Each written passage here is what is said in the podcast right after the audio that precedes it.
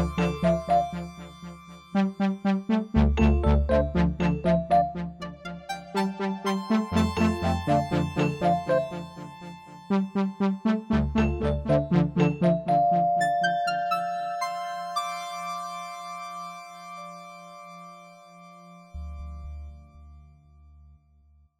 Welkom bij de aanbiedingspodcast van uitgeverij Pluim. Mijn naam is Chris Keijnen en ik spreek met schrijvers, een vertaler en pleitbezorgers van negen zeer behartenswaardige boeken die in het najaar van 2019 en het prille begin van 2020 verschijnen.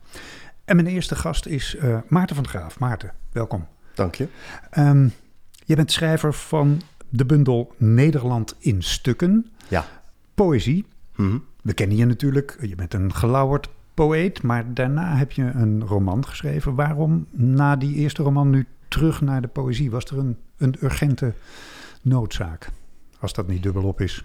Uh, uh, nou, uh, ik denk dat de praktijk vaak rommeliger is. Dat wil zeggen, voordat die roman af was, waar je het over hebt, Wormen en Engelen, ja.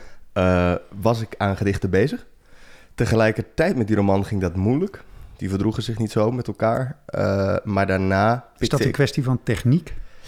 Ja, en aandacht spannen. Hm. Um, je zit in de wereld van de roman en dan zijn die rare uitbarstingen die toch korter van aard zijn, die gedichten worden, zijn, zijn minder moeilijk te bereiken. Of uh, zijn moeilijker te bereiken. Hm. Dus die kwamen op een gegeven moment weer wat meer toen uh, de roman eenmaal weg was, zeg maar, uit was.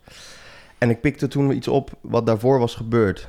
Um, het is eigenlijk, de aanleiding is, zou je kunnen zeggen, heel um, direct geweest dat de Rode Rat dichtging. Boekhandel in boekhandel Utrecht. in Utrecht. Linkse, ja. linkse boekhandel. Linkse boekhandel in Utrecht. Er Ja. verdween iets uit Utrecht. Hm. En dus kon je voor niet zoveel geld kon je dingen opkopen. Hm. Hè, want ze hadden een leegverkoop, zeg maar. En daar waren de meest interessante, fantastische dingen uit de jaren 70, uit de jaren 80. Ook wat, ja, best wel wat oude spul. En toen las ik die, die publicaties, pamfletten, soms meer ja, kritische theorie, filosofie. En toen dacht ik, Ja. deze taal uit deze publicaties, wat zou die in het heden, het Nederland van nu, precies doen? Hm. Hoe leg ik een relatie? Hoe, hoe leg ik een verband? En zo ben ik langzaam op het spoor van Nederland in stukken gekomen. Nederland in stukken. Eh, eh, stukken moet ik dus in zoverre letterlijk nemen dat het Mhm. stukken tekst waren die je daar tegenkwam. Ja, stuk heeft meerdere betekenissen natuurlijk. Het, eh, inderdaad, het, het gaat eigenlijk ook over documenten. Hm? Wat is een stuk, wat is een document, maar ook de gefragmenteerde manier waarop ik hier aan ben gaan werken. Dus in die zin ook in stukken. Aha. Uh, ik stelde mezelf eigenlijk de vraag: hoe kun je, welke taal spookt er nou door mijn hoofd als ik aan de Nederlandse geschiedenis van de afgelopen decennia denk? Die Hm. ik, en dat is een heel persoonlijke uh, uh, kijk daarop natuurlijk. Het is niet, uh, het, het, is niet gebaseerd op ellang archiefonderzoek op de meer wetenschappelijke Hm. manier. Hm.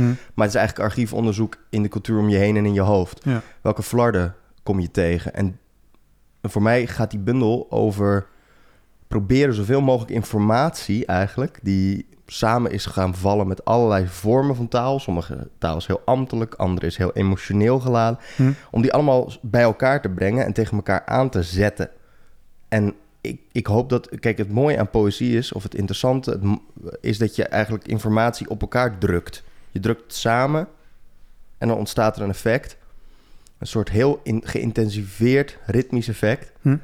En zo kom je op een bepaalde manier tot nieuwe kennis. En dat is zowel gevoelskennis als, als uh, Ja. verstandelijke kennis. Toch, als ik denk aan het Ja. activistenproza uit Ja. de, de, de jaren zeventig, waar ik dan zelf Mhm. nog Ja, wel enige ervaring mee heb. Dat, weet je. Ja.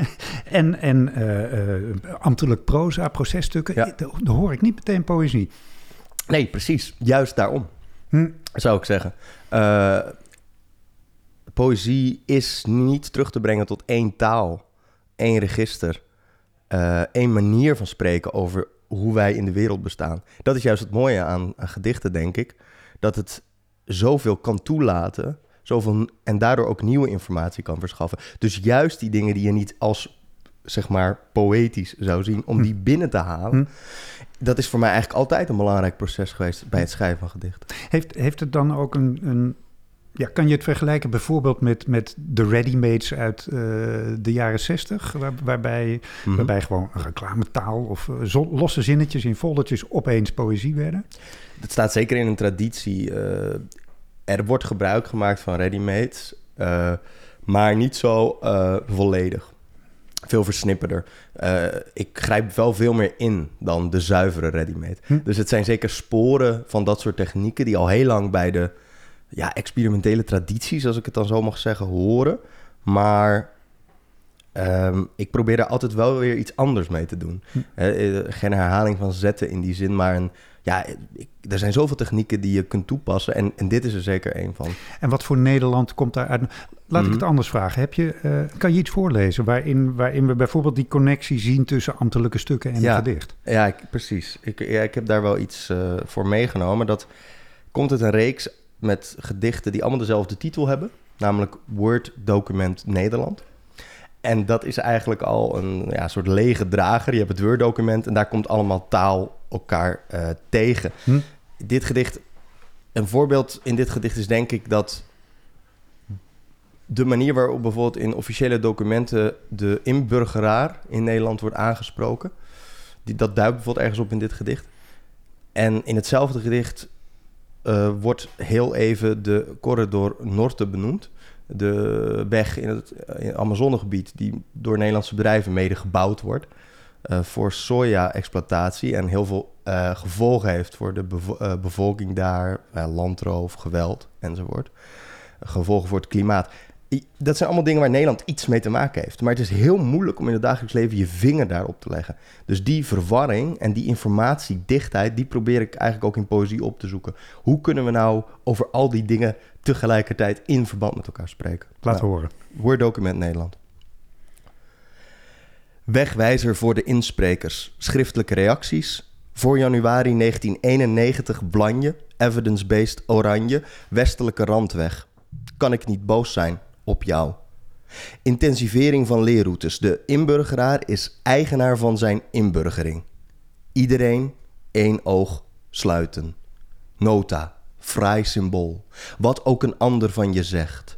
Derde oplevering, Corridor Norte. Reis- en of woon-werkafstanden. Hergebruik. We deelden krenten uit. Etymologisch Korinthe. Vriendschap die uit werk ontstaat. Stakeholders. Robuust, adaptief, maar vooral een stelsel dat werkt. Brede intake. Op andere manieren gelukkig. Collegiaal bestuur. In het straatje. Plotseling bang. Nederland distributieland. Denk toch eens aan hergebruik. Nieuwe tracés en halteplaatsen diep in mijn hart.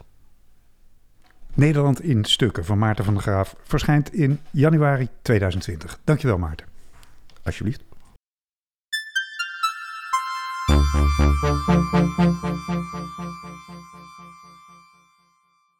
En dit was bijna de aanbiedingspodcast van uitgeverij Pluim. Ik geef u nog één keer alle titels en schrijvers van de negen besproken boeken. Audrey Lorde, Sister Outsider, Kwame Anthony Appia, De Leugens die ons binden, Hans Steketee, De Warnau, Swordkill met het Smibbenese woordenboek 2.0, Thomas van der Meer, welkom bij de club, Esther Kinski, Kreupelhout, John Jansen van Galen, Fiasco van Goede Bedoelingen, Hanna van Binsbergen, Harpy en Maarten van der Graaf met Nederland in stukken. Dank u wel voor het luisteren.